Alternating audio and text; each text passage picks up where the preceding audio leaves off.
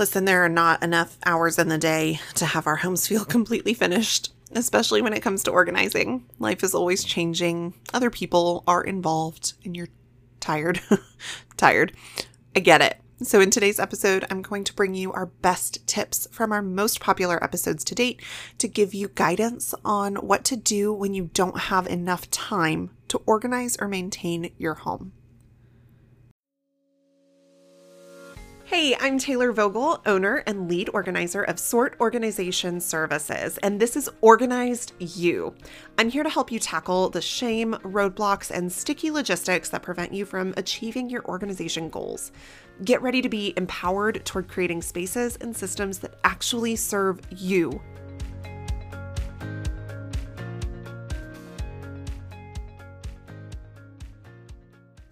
If you've been enjoying this podcast, you can help others learn about it too for free by leaving a rating and writing a review in Apple Podcasts. And it only takes five simple steps. Number one, open the podcast app on your phone. Two, search for Organized You. Three, click on that show icon. Four, scroll down to ratings and reviews. And five, click write a review. It's in small purple text under the ratings and reviews section. When you leave a review, you help others like you get judgment free organizing support right in their ears as well. Thank you so much for listening and for your support. Now back to the show. We're going to dive right in with our most popular episode from April 25th called How to Start Organizing When You Feel Overwhelmed. In this episode, we walk through the steps to working toward your organization goals and what actions you can quickly take that make getting started so much easier. Here are two of the biggest tips we give to people who are really overwhelmed. Step three start in the corner. Now we begin the organizing work. But where do I start, Taylor? Well, dear friend, you start in a corner the corner of the room, the corner of the cupboard, the corner of the box, the corner of the whiteboard you're spilling your thoughts out onto, trying to get them organized. You start in the corner. By establishing start in the corner as a rule, my team and I have made great gains on projects that are limited by hourly contracted increments. Our entire goal is to maximize the client's gain within the time frame we have allowed, so we don't have time to dilly-dally deciding where to begin. We start in a corner. Step four, set a timer. Did I mention that when we organize for clients, we're definitely on the clock? We're legitimately racing in 30 minute increments to complete micro projects throughout the scheduled time. So set a timer 30 minutes to empty, declutter, and ver- vertically organize that box of memories. Three hours to do the same process for your garage six hours with a friend to completely rework your child's bedroom, so help me, and closet with a one hour br- uh, like break in the middle for you to eat lunch, rest, and uh, feel like the world is collapsing around you. It's not. You'll be okay. Set a timer to define your time, quote, on the job, end quote, and force you to know when you're satisfied with where you ended up. In our episode from May 9th called How to Create Organized and Functional Stations Within Your Home, we walk through how to think less about the space itself and more about the function of the tools within that space and their workflow to be more organized overall. Take a listen. I would recommend starting any station by doing a mental dress rehearsal of the tasks that I complete during my time in that station. And I personally really prefer to plan backwards. I usually do this with paper and pencil or a whiteboard to get these steps firmly in order. When I bake cookies, my favorite thing to bake, I know that my end step of the process is going to be putting the cookies into a container once they've cooled. Like that is the very last step. Working back for, backward from that step. So thinking of that as the very end goal and then moving backward, I have the cookies are moved to and cool on the rack. The cookies are pulled from the oven. The cookies are scooped into the baking sheet, which is then placed into the oven. The dough is chilled the dough is mixed, usually in my stand mixer. The wet ingredients are creamed in the stand mixer while I hand mix the dry ingredients. I line the baking sheet or sheets with parchment paper. I set out butter to soften. I pull my recipe on the iPad or from a cookbook and set it on a stand in my kitchen. I gather all of my ingredients from the p- fridge and the pantry. And then the very first step is I shop for all my ingredients. So you can see that there are like a lot of steps in baking cookies. And if my baking tools are not in order when I go to perform these tasks, or if I'm having to dig baking sheets out from under heavy casserole dishes when it's time to bake cookies, I will likely either not actually bake the cookies or I will likely not enjoy the process of baking said cookies. Going through your list of tasks, note the tools you need in order from beginning to end. So, work backwards from your backwards this time. For my cookies, this looks like I need ingredients. I need a cookbook or iPad stand. I need baking sheets, parchment paper, my stand mixer, mixing bowl and spoon or spatula, space in the fridge to chill the dough, uh, my oven, trivets or stove space to place hot baking dishes, cooling racks, and containers for storing the cookies.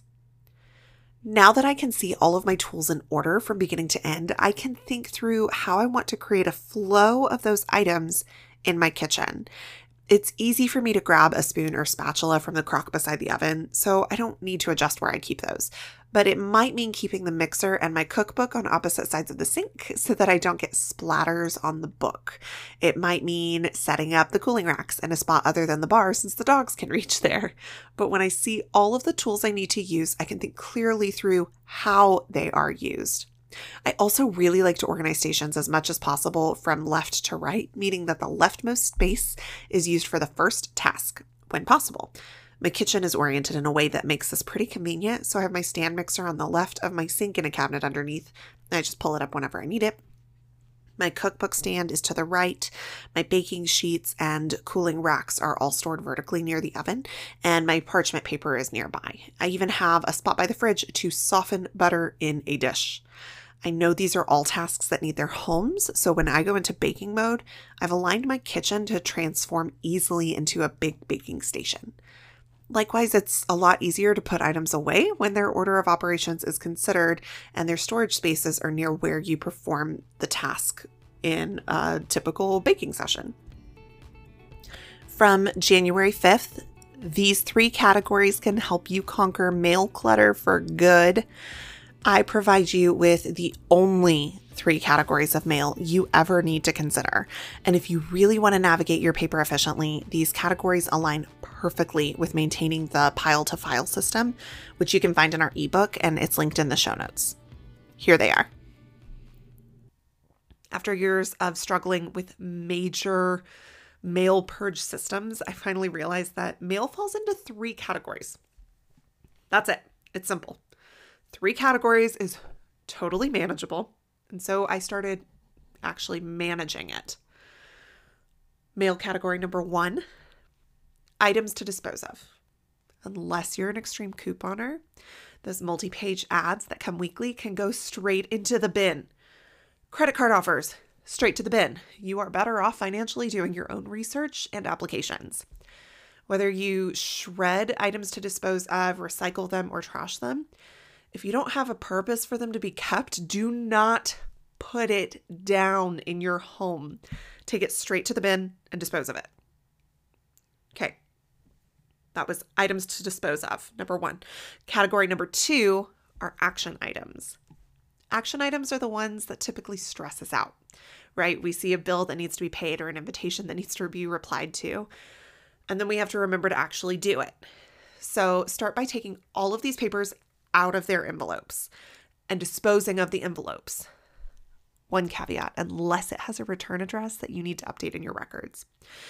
If that's the case, I still want you to take the paper out, but put that envelope in your action pile along with the flattened, unfolded other paperwork like bills and invitations.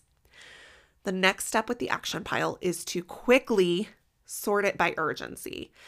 The most urgent actions go on the top. Think bills that have consequences if you forget to pay them. And the least urgent actions go on the bottom, like that address that you need to update.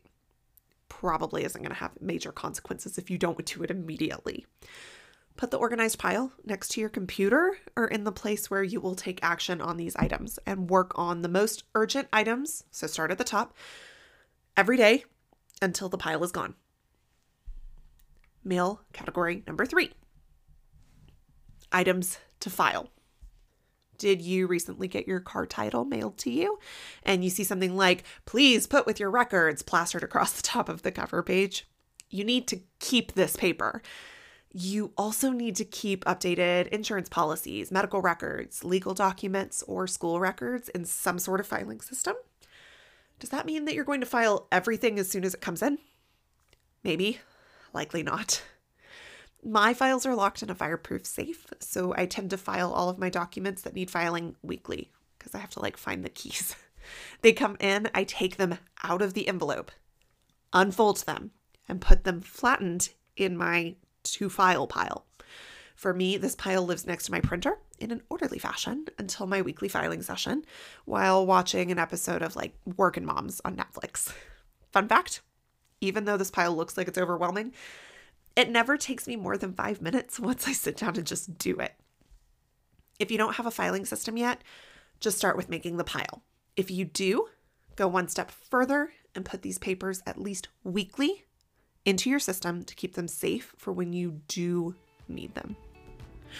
Finally, in our episode from June 13th called The Cyclical Impact of Major Life Changes on Being Organized, we talk about the cyclical impact of major, major life changes and being organized and how uh, they actually do have an effect on each other and a few actionable steps that you can take to manage overwhelm in those major life moments. This is my favorite actionable step to date and what I anchor in as a literal mantra during busy seasons of life. I heard this tip on the Sorta Awesome podcast with Meg Tietz a few years ago, and it has been life changing for me when we're in a season of overwhelm, letting everything go except dinner, dishes, and dirty laundry is okay.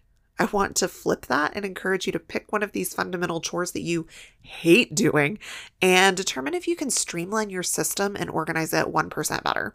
Perhaps that means organizing your pantry by food group putting your laundry products in the order that you use them, or setting bussing bins in each of the kids' rooms for them to empty any dirty dishes from around the house after dinner into the sink. Don't try and fix the whole thing. Just make one part of your organizing system within that category a little better. Friends, I hope these tips have been helpful for you. If you only take one of these nuggets of organizing wisdom and apply it to your home today, can you make your space just a tiny bit more functional for you? I would love to hear which tips resonate most with you and work best in your home. Let me know by sending me an email at hello at sortorganizationservices.com. I'd love to hear from you. Thank you so much for listening. You can find show notes on our blog at sortorganizationservices.com and learn more about how I'd love to help you achieve your organizational goals.